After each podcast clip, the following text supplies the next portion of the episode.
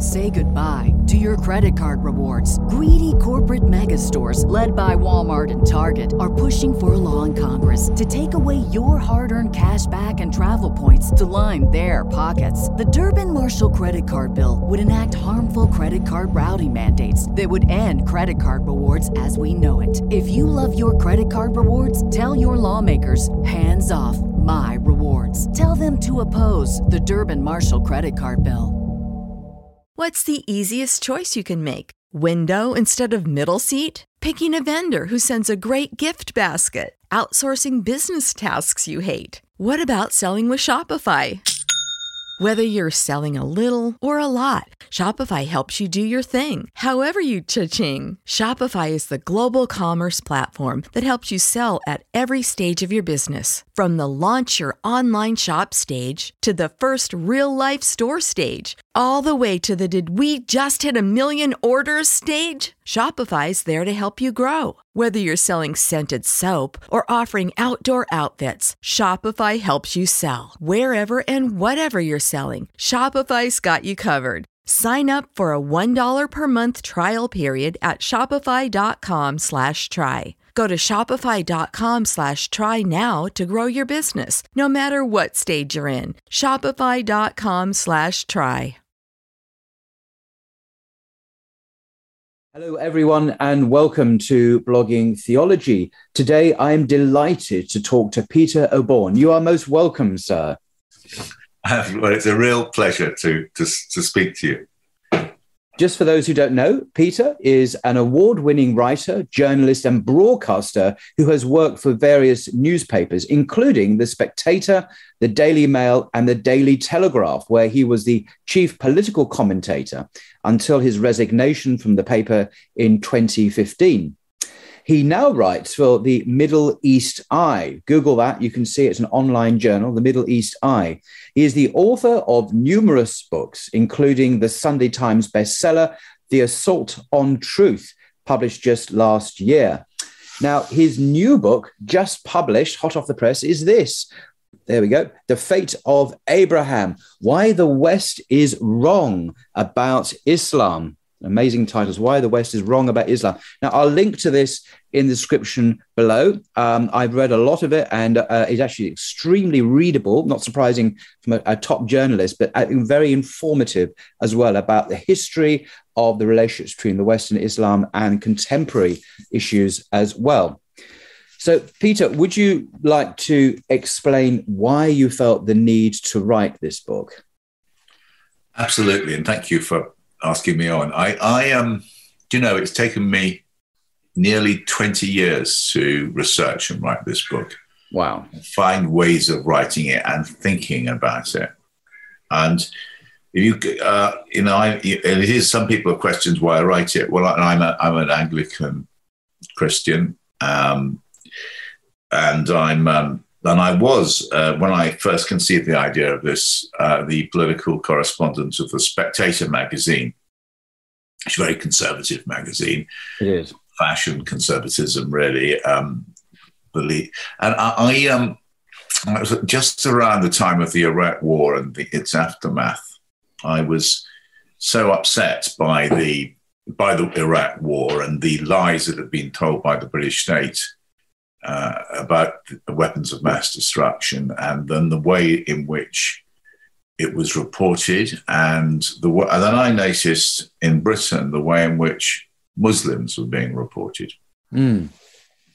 and I, I, I uh, believe in fairness, decency, and actually I think the ultimate British value is sticking up for the underdog. Ah, yes. And I watched the way in which Muslims were being uh, being reported, and I saw them coming, not really reported, as simply attacked, the fabrication of lies, mm. um, smears, uh, almost every day. Um, and so I, I remember I said to myself, I'm going to actually find out the truth about these, these stories about Muslims. I mean, they're really awful things, you know, spreading disease, wanting to ban Christmas, attacking British institutions. I mean, um, So I, I remember I went up to Manchester. To, I, I saw a story, front page of The Sun and all over the I T N News, B B C, about some Muslim who wanted to blow up Manchester United, a group of them. And I got up there, and it was blow up Manchester United on match day, and it was it was a complete fabrication. But I also managed to get to meet one of the people who the suspects. Um, and what? And the, it was clear, A, that the police had leaked stuff to The Sun, because uh, it had details like he had the ticket for the match. He was a Manchester United supporter. You know, he come from. He was. He was a refugee from Saddam Hussein's. Kurd, you know, he was a Kurdish refugee from Saddam Hussein, yeah. and he and it was such a. And he obviously really meant a lot to go to the ground, and it's now being twisted by the mass media in Britain to make out that he's a terrorist. And he was. He did. He spoke anonymously, and he was. He was suffering from pretty well post-traumatic stress disorder from having gone through this. So I did speak to him anonymously, and I said to him at the end, "I just feel so ashamed to be British that you've come to this country as a refugee from Saddam Hussein, and you've been treated like this." Mm-hmm. And it's gone on. And this is a. Uh, this situation, this kind of fabrication of misdeeds by Muslims, is become a perennial and structural feature of the of the British media political establishment. Mm. I deal uh, in, and you see, you know, with with other cases, the Trojan Horse fabrication, the the, the, the creation of a twisted narrative about grooming gangs. I don't say there isn't. Mm. Awful crimes being committed by Muslim men that have, but the way that was um, twisted into something much more, it, going deeper into a sort of. What's the easiest choice you can make? Window instead of middle seat? Picking a vendor who sends a great gift basket? Outsourcing business tasks you hate? What about selling with Shopify? Whether you're selling a little or a lot, Shopify helps you do your thing, however you cha-ching. Shopify is the global commerce platform that helps you sell at every stage of your business. From the launch your online shop stage to the first real-life store stage, all the way to the did we just hit a million orders stage? Shopify's there to help you grow. Whether you're selling scented soap or offering outdoor outfits, Shopify helps you sell. Wherever and whatever you're selling, Shopify's got you covered. Sign up for a one dollar per month trial period at shopify.com slash try. Go to shopify.com slash try now to grow your business, no matter what stage you're in. Shopify.com slash try. Everybody in your crew identifies as either Big Mac Burger, McNuggets, or McCrispy Sandwich. But you're the Filet-O-Fish Sandwich all day. That crispy fish, that savory tartar sauce, that melty cheese, that pillowy bun. Yeah, you get it. Every time. And if you love the Filet-O-Fish, right now you can catch two of the classics you love for just six dollars. Limited time only. Price and participation may vary. Cannot be combined with any other offer. Single item at regular price. Ba-da-ba-ba-ba. Ancient lie dating back to the Middle Ages uh, mm. about the kind of rape of white women. It was very terrible what has happened, and actually a ghastly event in uh, Buffalo uh, uh, this week, last weekend. I mean, yes. it, the, that, that you can see the reverberations of that fabrication, that mm. twisted use of what was a terrible thing which happened, but it was it was way it was turned into a kind of attack on a community. And so I I, I, I, just, I started to keep a record of this, and then I started to work out why it was happening. And I could you could track a collaboration between the the mass media and the political class. You could show the role of think tanks mm. in creating a new discourse about about Muslims. And actually, I and I and I spent. I went. I've been all, all around Britain. I've spent, uh, you know, talking to, you know, community leaders, to ordinary Muslims, actually to ordinary white Britons who don't like Muslims, you know, and, and, and often they're very decent people. They're really decent people, but who feel that they're under threat. But they, that it's because it t- tends to be because they're fed a diet of yeah. um, nonsense, but pernicious nonsense. Um, and so, and then I, I, I worked out, I, I started then to look at the more, how has this come about? And you can, I did some forensic reporting into the, the people who generate these stories and how they get generated, how politicians use them. Um, and uh, and then I lo- go in the his- into the history of how, you know, the modern uh, kind of uh, rhetorical war on Islam, you can trace it all the way back to the Middle Ages, to mm. Pope Urban the Second at Clermont when he launched the the Crusades in the eleventh century of, uh, of the Common Era. And uh, that, that, that's uh, what I... And you can see that there is a kind of collaboration, almost, it's too strong a word, but a common understanding between the neoconservatives on the one hand and the, who come out of the United States uh, and see some form of clash of civilizations between Islam and the West, and organizations like ISIS and Al-Qaeda who, who share the same narrative that Islam is a bloodthirsty religion and that there is a clash of values, and uh, and it and everybody in between is sort of cut out of this, um, cut out of the debate in many ways. And so this is a time, to, this is an attempt to recover the middle ground, I think. Mm. Mm. Okay, but, that, that, that's fascinating. I do, I do um, as I say, recommend uh, for, for people to read the, the full story uh, to get Peter's uh, book, which I link to below. But if if we could, um, for, for, for this conversation, focus just on one part of the book, part four.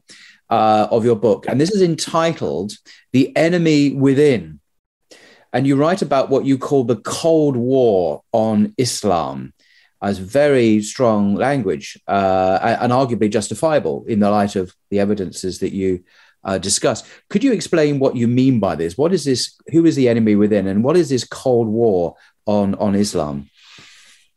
Yes, well, what I show is um, this was the, probably the most original part of the book, because it's based on my own research, my experience as a journalist, mm. a conservative political journalist in Westminster, mm. um, in the you know in the early in the noughties, you know, and and um, beyond.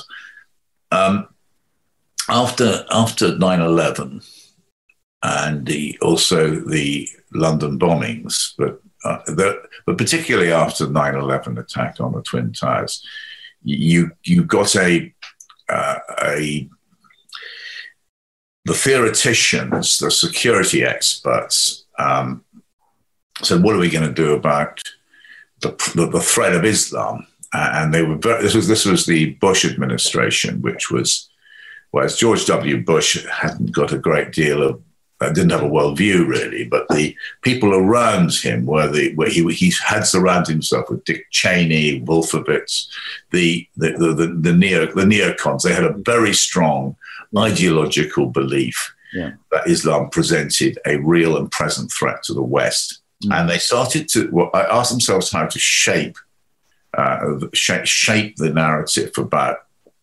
Muslims and create the structures with which to deal with it. And they went back to the, uh, uh, as an inspiration and as a model, they looked at the way in which the um, United States and its allies, above all Britain probably, had fought the, uh, Soviet, the menace of Soviet Union mm. uh, in the Cold War, uh, which very swiftly developed at the end of, um, uh, after nineteen forty-five and the defeat of, and the defeat of fascism. Mm-hmm. And it was a kind of, um, it was, they, they they they surveyed the world and they said, there are good, we understand, we how do we isolate the communists or the leftists? Yeah. And there was a variety uh, of mechanisms, uh, but a lot of it was secret. So they would set up secret organizations to, Uh, which appeared to be open, you know, magazines or mm. civil society organizations, um, uh, but, but were really funded by the uh, C I A. Yeah. yeah. Um, in Britain, we set up something called the um, Information Research Department, which was a completely secret Whitehall department. It was the Attlee government, a, a socialist government, really, um, which set it up, but it was very pro-American. And the view was that the the threat posed by Soviet Russia, Soviet communism, was so grave that any means, really, including secret means, were totally legitimate in order to fight the Soviet threat. And actually, I, I'm not... I can certainly see that that was a perfectly reasonable argument. I mean, the, the Soviet Union did pose a terrible threat to the to the liberties of the world. It was a monstrous uh, system in many in many ways, uh, but it did it, it did it felt that the threat was so great that we were enfranchised to produce loads of secret material which manifest pretended to be what it wasn't. It pretended to emerge from real journalists operating. Uh, or, re- uh, or real politicians, but actually it was approved people, sanctioned and issued with material. Um, and, and, and this is this has come out subsequently now. This is not a conspiracy theory, although it was a conspiracy, of course. Uh, but the C I A did find a vast array of intellectuals and politicians and journals, some of them very distinguished uh, left-wing journals, but anti-Soviet, anti-communist, but left-wing journals um, uh, uh, for, for years. And this this caused huge embarrassment to the left, particularly when uh, this was actually admitted and uncovered uh, quite openly by in the States. It's no longer a secret. Uh, and your point, of course, is that by analogy, this is something that is now happening um, to, to Muslims uh, in terms of the Western propaganda. So they said that what we've got to do now is to go back to the lessons of the Cold War, because we're not fighting a Cold War against Soviet Russia. We're now fighting a, a Cold War against Islam. Mm. And so, um, and you can, I do set out in this chapter how uh, they reinvented the Information Research Department and, and used many of the same sort of techniques. Um, you know, fake organizations, government-sponsored organizations. Right. Um, some of it's in the open. I mean, you do can trace in quite a few organizations, government, Home Office funding. Some of it is completely clandestine, and and there's a, there's a term used for it actually, astroturfing, a civil society where we all celebrate. We have a very rich civil society in Britain. It's mm. something we all celebrate, but organisations which actually are not what they appear to be, they're funded mm. by um, some you know some Home Office related group, and so you're not quite sure who you're dealing with.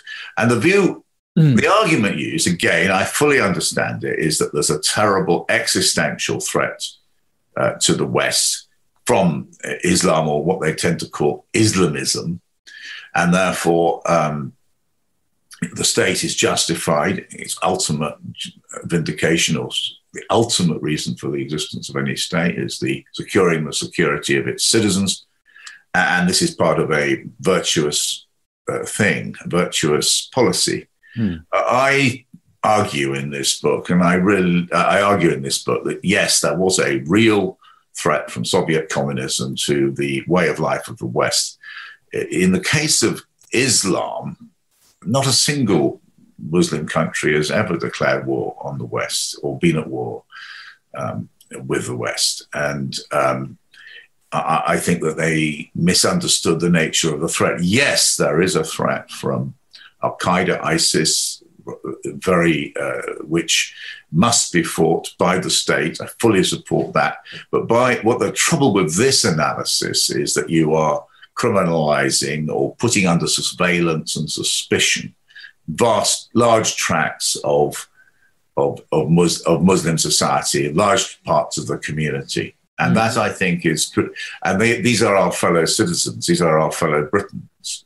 Mm. And um, I don't think this policy has been...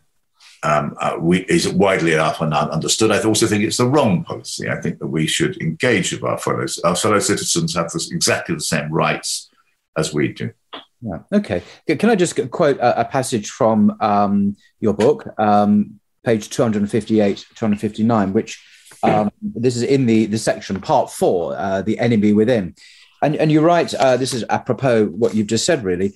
An officially approved discourse about Islam was constructed within Whitehall. Whitehall is where the British government is based in, in London here. Muslims were divided between moderates and extremists, two deceptively simple and easy to understand words which have been used against Muslims to devastating effect. So-called moderate voices, which amplified the government-approved message, received funding and often access to mainstream media, above all the B B C. Those who challenged the official narrative were denied such access. Front organizations were created to promote government-approved doctrines. This is back to your analogy with the, the Cold War. And then you go on, and, and this is, if I may, the next part of our discussion. At the heart of these political strategies was PREVENT, P R E V E N T, with a capital P, the counter-extremism program introduced by Tony Blair's government in two thousand three. PREVENT was given a budget of hundreds of millions of pounds, a vast treasure trove. A whole range of apparently grassroots Muslim organizations, meanwhile, were funded by PREVENT. To prevent the government, so to promote the government's narrative on terrorism. Um, and you say, over the years, PREVENT programme has come to serve as a backdrop against which a Cold War on British Islam has been waged. Mm. Now, this, this organisation, PREVENT, is very interesting and hugely controversial, and it's flared up in the news again recently with Cameron, the former Prime Minister, coming out to defend this uh, organization and its agenda against accusations of Islamophobia, and other people saying, no, it is Islamophobic. It's, it's surveying Muslims. It's asking them to conform to this nebulous concept of British values, which is like the rule of law, as if that was a British value. I think most societies would agree on the rule of law. Um, but anyway, it, it, it's, it's specifically uh, targeting uh, Muslims and, and putting them under suspicion and under surveillance and so on. Could you just talk more about the PREVENT programme and, and your views on that uh, in the ongoing, uh, what you call the, the Cold War on, on Islam? Yeah, I, I mean, the PREVENT programme now does not specifically, or that is to say only, target Muslims. It does mm. target the far right as well. Mm. And uh, anybody else who it considers is on, the, on, on some journey towards potential terrorism. The the reason I criticise the PREVENT programme mm. um, is, um, and, it, and also actually you're completely right. This is a critical moment. We're await, We're going. We're having this review of PREVENT, which is now delayed, but it's being carried out by William Shawcross, um, who is who is a. He's, he's, he's a, I know him quite well. He's a former biographer of the Queen Mother, but perhaps more as significantly of Rupert Murdoch, the uh, owner of the Times newspaper and The Sun. Um, and he's very uh, close to the sort of Boris Johnson lot, um, which is why they gave it to him. And he, he's on record with a number of views about Islam or, uh, and the menace it provides to the West, which I think give cause to people to mm. worry whether or not he is the right person, because he has comes he comes into this role of reviewing PREVENT with baggage. I think it's one of the things which um, one of the re- I think the PREVENT is very poorly understood. First mm. of all, okay, it's only one part of Contest, which is the broader counterterrorism strategy, and again, most of that strategy, we all agree that the state has a duty to, to, to do everything it can to stop, to protect our, our, our, our, its citizens. And so absolutely, the you know, we need the lots of elements of the Contest strategy. There's one of them is, is protecting public buildings and public figures, make sure that you can't get at them with a bomb or a gun, of course. Well, one of it is, part of it is how to handle a crisis when it actually occurs and make sure uh, it, it, it, it's it's it's minimized. Another one is the classic intelligence work. It's, I think they call it Pursue, where you go after, you know, you, you, you, you're, you're, it's, it's, it's, you're looking for potential terrorists, the, the plotters, you're, you're trying to to use the usual techniques of, of policing and, and intelligence to stop that. Th- th- those three elements are completely right. The question with PREVENT is that it is not about terrorism, actually. And, and one of the problems with the language uh, used by uh, politicians is it often suggests that it is. They, it's about something they call extremism. Yes. Now, extreme- as contrasted with moderate, or mod- um, yes. So there's a juxtaposition between good, I would argue, good and bad Muslim. A good Muslim is a moderate Muslim. A bad Muslim is an extremist Muslim. But these are very nebulous, vague terms. I, I don't get the sense they've been very precisely defined uh, in law or linguistically or semantically in any way. And so it's kind of a very catch-all phrase. Oh, you have an illiberal opinion.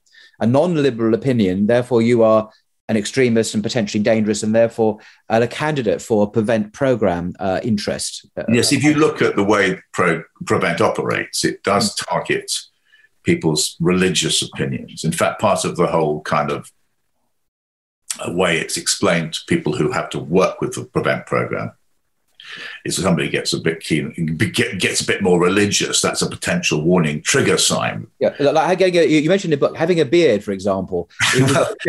and, and you mentioned it actually uh, under the McCarthy. You you you're, you're comparing it with the previous. It's a bit of a joke. Uh, I said uh, so that, danger signs in both eras. Under yeah. communism, that's having a beard, and under having a beard, communism, oh, or it's yeah. having a you, you showing you know changes in dress is what yeah. is one of the things. Sudden or changes suddenly getting very keen on religion or getting agitated about political issues, that is, um, you know, Palestine is the great one at the moment. And I, to me, it's completely natural that a young Muslim would get agitated and want to campaign uh, on behalf of the Palestinians. Uh, and to turn that into, in fact, I think that's healthy political engagement. And you and I are of an age... Paul, we remember, I remember when I was at school, the anti-Vietnam demonstrations. I think that's part of growing up, is getting involved. And if you see an injustice, you want to fight that injustice or struggle against it. And suddenly you're, you know, there's lots of examples of the PREVENT strategy being, being aimed at you know, people agitating or worried on behalf of Palestine. And that is seen under the There's rather curious ideology, really. It's radicalization theory invented by academics, very contested. That the more sort of um, the, there's a pathway called uh, from moderation, this blessed state, but moderation to this very dangerous state of radicalization, um, and uh, that involve that can involve changes of behavior. Going to, you know, getting more religious, getting more grievance. Grievance is a word. Having grievances, well, a grievance, and um, and that of course, and it is important to state that this is not just about Muslims. It's also about the far right, but um, and other people. But I certainly, but the all the evidence suggests that a, a, an awful lot of it is aimed at Muslims, and whether it, I. I I, and in many ways, it, it, it's very hard to see how it's not an attack on free speech and opinion. You're criminalising or, or pathologizing is another phrase. Yeah. Uh, uh, uh, uh, opinion. And, and I, these are the problems which it's faced. Yeah. Uh, and the question, and I completely accept it needs to be reviewed, and the government was right to do that, but put Willie Shawcross in charge of the review, is he going to listen in a sensible way to the very legitimate, serious criticisms of the intellectual basis of PREVENT and the way it's being practiced, or is he going actually to do something else with it, which is take it to a new level? Well, well, I'm no suggestion here. You should be the guy who reviews this. You should be, the government should be appointing you to do this job and, and not the uh, biographer of the Queen Mother, I would suggest. It might be a more appropriate. Are there yeah. a good biographer of the Queen Mother? Oh, I'm sure it's a terribly uh, fascinating and laudable biography of the Queen Mother. Yeah. Um, and uh, sorry, I just want to say that there, there was a, a clip circulating on social media, which I also circulated when I heard it, of an actual interview by a PREVENT police officer of a young Muslim lady, I think it was. Uh, and he was interrogating her about her unacceptable views. Uh, see, Muslims have usually have socially conservative views on sexuality, particularly homosexuality, you know, the usual things. And, and this young Muslim woman had shown, uh, unfortunately, that she uh, subscribed to the socially conservative Muslim views that people have as taught by the religion. And the police was actually um, questioning this and suggesting that this was incompatible with being British. And uh, it was it was totally shocking. And so this was circulated by, um, I forget, there's an organisation that keeps an eye, an eye on PREVENT. Um, is it possibly called Preventing PREVENT or something like yeah, that? Something like, yeah. I heard the same clip, and it is disturbing, yeah. because really what that was is an attack on religious liberty. Yeah, absolutely. I mean, we live in it, and it's very unconservative, by the way. I, one of the things which uh, my beloved um, friends in the Conservative Party Uh, all do. They, they're always telling us that the philosopher king of conservatism is a character called Edmund Burke, mm. a very Irishman from the eighteenth century who was yes. who who who who's, who who argued passionately for religious toleration over against the French Revolution, because he wrote the famous Reflections on the Revolution yeah, in France, and he, he was appalled by the reign of terror, this politically correct reign of, of a conformity to a certain narrow vision of life, secularism, atheism. Very, and he was saying, no, we we, we in England, we we have liberty of conscience, freedom of conscience. So I can see where you're you're, you're not a, a neocon uh, fan. Clearly, uh, you're, you're a much more ancient pedigree going back to uh, people like him. It is, and I think that the The, the PREVENT strategy and the is a manifestation of a an analysis uh, which is of something which one might call, I've come, I'm not the inventor of this phrase, I like it very much, is we're not talking about conservatism anymore, even though it is the policy of a conservative government. Right. We're talking about a kind of coercive liberalism. Or muscular liberal, because uh, Cameron, the former prime minister, actually called it, we know, you know, muscular Uh, liberalism, in other words, to bash the, the Muslims. Who and it's almost like a new religion in a way, because it's yeah. telling you what you've got to think. Yes. And it's secular. It's, it's imposing secularism as a kind of state religion. And it's not simply aimed, by the way, it's important to say this, uh, at Muslims. It's aimed at uh, any faith which has the audacity to differ from the consensus of twenty twenty-two, the year we happen to be living in. So Orthodox Jews are very much uh, subject to this kind of constraint, and yeah. uh, and so would uh, Christians. Yeah. I think there's a, I do notice though, I, and I'm not, it's not my, I'm not a member of the Catholic Church, but you know, the, in, in, in Catholicism, they won't have women priests. They won't mention that. They won't go after that. That's not, And I think even though that is a gross dereliction of duty in the world of coercive liberalism, is not to allow women priests to one of the great... But they don't do that because they don't want to upset the Catholic population. And quite rightly so. I, I, it's up to the Catholic Church, I think, not to, you know, to, to manage its own affairs. And that is... And it reports to, not to any... Um, any, um, how should one say...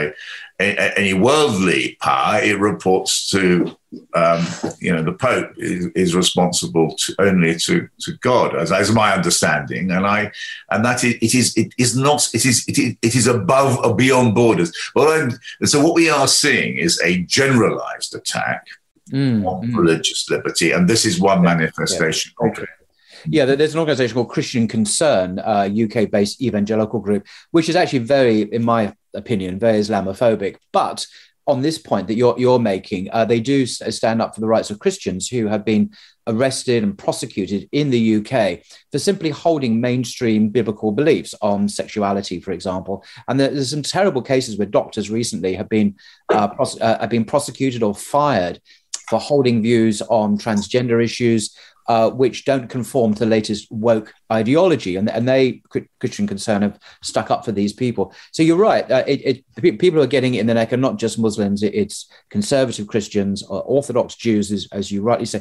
And even con- there, there are even conservative atheists, uh, uh, I believe, uh, around as well, who uh, have been um, criticised um, publicly as well. So this is a problem. But I think I, I get the, the sense in your in your book, uh, which I do recommend, the Uh, The Fate of Abraham, Why the West is Wrong About Islam, that Muslims are the, the main predominant target uh, on, ev- on every level, ideological, security, military, and so on, globally, uh, for this con- concern.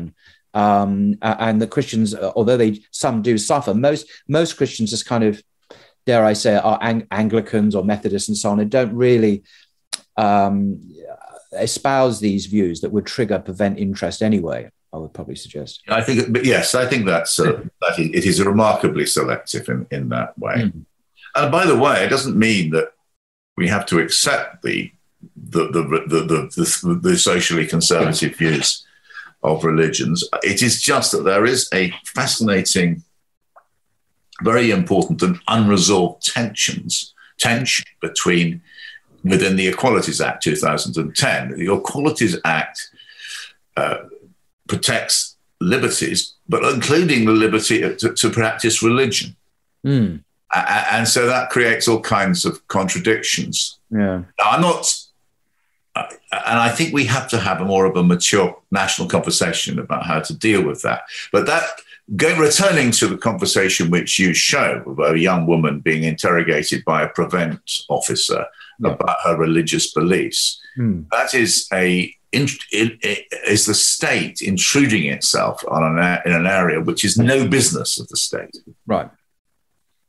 No, I, I, not unless it becomes a law and order issue, you know, a public order issue, it might do, but it's no business of the state to tell them how they should believe in God. Right.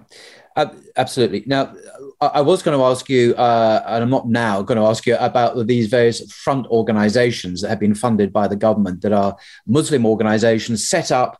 Uh, some of them have been exposed, and you can read about them here, um, that they are known to be front organizations. No, they're not real grassroots Muslim groups.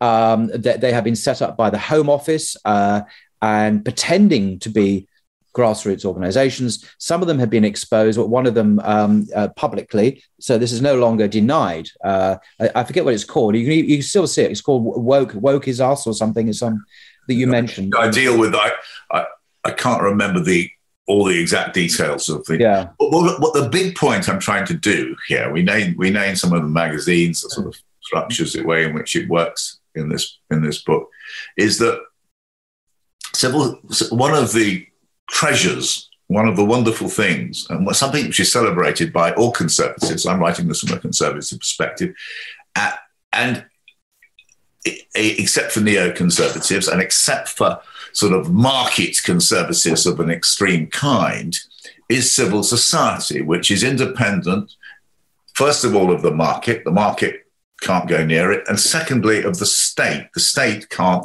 it mm. can't sh- shape civil societies to its to its own way of thinking. Mm. This is a this is, again is a deep-rooted conservative idea, Burkean conservative. Let let people. We we really love institutions. We love the organisations, like whether it's the Salvation Army or the Women's Institute, or and the, and the state always, always trying to muscle in on these organizations. We need to preserve them. And what the state is doing at the moment is creating a series of what look to me like fake civil society organizations on the one hand, at the other hand, refusing to deal with genuine civil society organizations, but in the Muslim world, Muslim Council of Britain uh, is one of them. Which it, for, which it won't tolerate because it hold view, holds views which uh, the state doesn't like. Yeah, on, on Palestine, for example, it, it doesn't hold. Uh, it doesn't have approved views on. on I, I don't know what the the we, the. the, um, the, the I'd like we need to know, and I. Well, it doesn't really matter what the views are. It's it's not the state's business to police opinion. Right. right. And the policing of opinion is is the problem with the uh, PREVENT strategy. Right. So we're moving more towards perhaps a more American model. Are we, we're perhaps we're now mo- moving towards, in Britain, towards a more American, uh, a more American understanding of citizenship, where you kind of all you you leave your religious kind of distinctness behind. You kind of pull in a common American definition of citizenship. Whereas your your, your Burkean vision is that the the, the civil society. Uh, has is given a space where people can have their religious uh, identities and practices, as long as they're not obviously breaking the law. Um, but the American model seems to uh, be the one that's coming in now, where, where you're expected to give up these distinctiveness in, in for the sake of a a common uh, American identity or British yeah, identity. It, it, I think a lot of the thinking comes from America. Although I th- I'd say that we maybe we're in, g- moving now towards the model which was completely complete opposite of the way we historically, the British way of doing things, which is the French way. Yes. Yes. So if you look, if you look at what Macron has been recently doing mm. under pressure from the far right in France, which is to really create um, a, t- a tax of the society and closing down, going back to the, to the stage of closing down mm. Muslim organizations and licensing mosques and imams. Yes. Um, and saying that you can practice Islam, but it's only in, in, in a entirely private way. Yeah. That is what is happening in France. And I think we are moving quite quickly in that direction here. I was very shocked, actually, when uh, Macron announced a series of intolerant measures ahead of the recent elections there. And he got praised for it by um, leading conservative, um, very very senior conservative. Oh, in the U K. No, he did. I, I remember that. Yes, he, he did. And there's an appalling case of an imam in the eastern part of France. I forget exactly where, uh, who um, in a khutbah, in, in a, a Friday sermon, uh, quoted from the Quran and the Hadith um, about uh, gender, men and women. Um, and and it was reported to the local regional governor or whatever, and he was um, not only uh, prohibited by the French state from preaching again, he was actually deported from France back to his uh, country of origin, which is somewhere uh, in Africa. I forget exactly where. Extraordinary. And I actually looked up the passages. I thought, well, goodness grief, well, what has this imam been saying? And I looked up the passages, which are well known. I think it's Surah thirty-one, verse thirty or something, verse thirty-one, and Hadith. And they're, they're, okay, they're socially conservative, uh, as we mentioned, but they're not advocating. They're not advocating violence. They're not advocating any kind of egregious behavior at all. It's simply expressing an understanding of gender and roles, which are probably shared by some of the older members of the Conservative Party in Britain, and uh, probably many evangelicals in, in America. Uh, and, and yet, this guy was actually physically uh, silenced by the state and physically deported from the country, uh, and and this it's, this has happened like a couple of weeks ago, you know. And and I've seen the guy uh, on on YouTube, and he conducts himself. He's an African, conducts himself with great dignity and moderation, and is not calling for vengeance on France. He just says, "I was just doing my job as an imam, preaching the word of God to to the congregation." Uh, very. A measured response, dignified response. So I was impressed with that. He didn't go uh, advocate uh, any retribution. I dare say that there are a number of Catholic, I'm not a, uh, priests who say make comparable remarks in France from the pulpit, um, which, uh, and I dare say they don't get deported. No.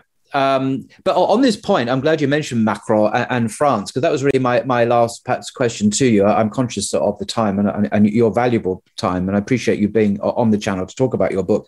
But um, it is the situation in, in Europe. Uh, th- there is a view, and I think it's probably right, that uh, even though Macron won, Le Pen uh, scored her highest ever electoral success in terms of percentage of votes, forty-six percent or something. It's an extraordinary figure. And she succeeded in bringing her far-right agenda into the mainstream, which Macron, to some extent, accepted and, and stood upon himself as an alleged centrist politician. But the point is this, that some people think, and I think that there's something to this, we're on a trajectory now in Europe, continental Europe anyway, it's not really a British question at the moment, where the populist nationalist right are in the ascendancy. Even in France, and there's still a chance that she may win in a subsequent presidential election, of course. And we see this in places like Belgium and uh, and, and and obviously Hungary and others. Belgium apparently has now more far-right M Ps than ever before as proportion of the overall number of members of parliament. So we're seeing, uh, the argument is, we're seeing this movement, momentum, this trajectory towards a an increasing right-wing populist anti-Muslim political movement in many countries, uh, but Hungary, Poland, Austria, France, obviously, Belgium, and others. Is it your sense then that we are, that is the future, and, and that things are looking pessimistic for Muslims in Europe in general? They're slightly different from the U K, which I think has a different kind of dynamic from what you're saying, But even there, I think you you might you might see a common pattern there. Well, what are your thoughts on that, do you think? I do agree with this. I mean, let's also celebrate the diversity, you know, the, the, the success of the Muslim community in Britain. There are all sorts of wonderful stories of people who've done incredible things, um, you know, and uh, and uh, and so I don't want to be too negative, but there's no question that there's, it, the, the, the, there is a growing narrative promoted in the popular press and by politicians. Just witness the French elections or what's happening in Hungary, uh, that, that, uh, which is that it's immigrants generally, but perhaps especially Muslim immigrants, um, present a, a demographic and a cultural uh, threat to the West. Um, you know, the great replacement theory as advocated by that um, French sort of pseudo-philosopher, um, has its advocates in this country, um, and uh, and then you look overseas, and I mean, Mister Johnson, the British Prime Minister, went to India, which mm. when the terrible things are happening now, mm. uh, and which quite authoritative people are saying is in a pre-genocidal situation against the two hundred million Muslims in India, uh, and yet Mister Johnson didn't mention. He didn't. He didn't say anything, by the way. Uh, it, it was. I was just stunned. He went there, shook hands, had photographs taken, said very nice things, and didn't say anything about what's going on there. I was. I was when the uh, in two thousand seventeen, when the I think I regarded it, it, it was very close to being a genocide happened to the, the, the Rohingya Muslims in in Burma or Myanmar. The um, Mister Johnson was Foreign Secretary, and he actually the his his spokes his spokesman is relevant. It defended um, the Myanmar government while the raping, the burning, the shooting uh, was going on, and um, uh, so it's there is a lack of the sensibility about the threat to uh, to, to to Muslims, not just in the West, but Uh, around the world, and it's, it's very serious. There have been two, you know, Srebrenica and uh, the events in Rakhine province five years ago, there have been two genocides yeah. in the last twenty-five years against Muslims. And, and, and his- you better realise it, that this is actually Europe we're talking about, genocides in Europe. We're thinking the last genocide was surely the Holocaust, and of course that was terrible, and, uh, but, but there'd actually been subsequent genocides. Um, in Europe, yeah, in Europe, it was Srebrenica. Yeah, where of course the mayor of Srebrenica is, uh, when I last went there, was a, a genocide denies it hadn't happened, mm. uh, and um, you know it's a very unstable situation where Srebrenica is now. You know, it worked in a way. You know, you you you you, you it was obvious that they got rid of the the Muslim population largely from the area. So it was now back into, it was under control by the, by um, the people who committed the crimes. It's, it's, mm-hmm. it's very, it's not like, I mean, if you go today, great, you know, the America, the, the German people have fully acknowledged the terrible things they did in the, in, in the, you know, in the, in the, in the fight, in the war. And you go to Auschwitz, it's properly recognized, it's taught in schools, the collective guilt is being, it's very, you know, it's, they have un, they have come to, they, they have admitted that, but they, they are not, that is not happening in, in, in Bosnia at the moment. And this is a dangerous thing, because if it doesn't, if it isn't admitted, it, it can happen again. Mm-hmm. Okay. Well, that's a, a pessimistic uh, note. Um, I think we might conclude it there. Um, and I, I actually uh, do recommend uh, this book, uh, Peter Oborne, The Fate of Abraham, Why the West is Wrong About Islam. Just to briefly uh, go over some of the contents uh, in the contents page, because it's a very wide-ranging book, historically and politically. Um, part one talks about the United States and Islam, its historical relationship with Islam. It talks about Muslim slaves, fascinating subject, because uh, many of the earliest people who went to America were actually Muslims, um, with Columbus, Muslim slaves. Um, and then um, it talks about Islam and the U S as a global superpower. uh, the impact of nine eleven, and the assault on Islam. There's a chapter on Donald Trump um, on Islam. And then section two, or part two, we have Britain and, and Islam. He goes right back to Bede and uh, Elizabeth the First, the Ottomans, uh, the first Muslim colonies, uh, and then up to date uh, with uh, there's things on Churchill uh, and Islam, and Churchill and India's Muslims. Very harrowing story, that. And then on to France and Islam in part three, talking about France as a colonial power. Of course, it had many Muslims living within its colonies, and that, that has many tragic aspects. The civil war in Algeria being one of the most terrible stories in modern history, I think. And then part four, as we have seen, the enemy within. We're back to Britain here, the Cold War on, on Islam, and the parallels with the McCarthy era, when communists, alleged communists, you know, have you been or were you ever a communist? You know, uh, are you or have you ever been an Islamist? uh, the echoes there are very, are very clear. And Peter brings out the parallels, I think, between that era and this era in the demonization of dissent, if one call it that. Uh, passages here on Policy Exchange. We've not touched on this. There's so much we've not touched on. We can't touch on the, this program go on for hours. But Policy Exchange is a neoconservative think tank, and their absolutely crucial role in defining British Muslims and British Islam. And this is an ongoing um, think tank, uh, very, very important. Do look, do look it up and learn about who these people are, and that they're, well, we'll go into that now. The Conservative Party of British Islam is a chapter on that. The Trojan Horse affair, we've very briefly touched on that, and the false narrative about mu- alleged Muslim grooming gangs, uh, terrible story that's still ongoing in some ways. Um, and also at the very end, there's an interesting timeline um, which chronicles, obviously, the uh, that whole history, the relationship between the West and Islam. So very wide-ranging historical, political book uh, written by an eminent journalist. So um, I will link to this work in the description below.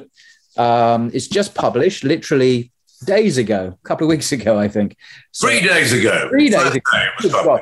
How privileged we are to have you on Blogging Theology to talk about it. And I'm sure you'll be on many. I hope you go on Newsnight. I hope you go on all the main channels uh, on British Fox News. I hope Fox News have you on, because they've had, dare I mention his name in the same breath as yours, Douglas Murray. Uh, he, uh, he has been on um, uh, all over the place. I just published his book, Um, which is not entirely unrelated to your book, and I'm. Uh, I don't think I, we agree I, about much. No, I, indeed, um, he, he he embodies in many ways uh, the kind of neocon outlook that you chronicle in your book. But um, so, just in conclusion, there is anything you'd like some some words you'd like to say in conclusion, Peter? Yeah, just simply that. Thank you. I really enjoyed talking to you. Thank you very much for listening and engaging. It's real fun, and um, I think very important.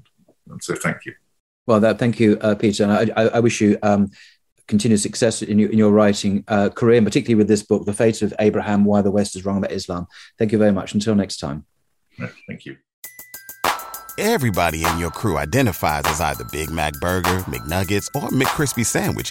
But you're the Filet-O-Fish Sandwich all day. That crispy fish, that savory tartar sauce, that melty cheese, that pillowy bun. Yeah, you get it. Every time. And if you love the Filet-O-Fish, right now you can catch two of the classics you love for just six dollars. Limited time only. Price and participation may vary. Cannot be combined with any other offer. Single item at regular price. Ba-da-ba-ba-ba.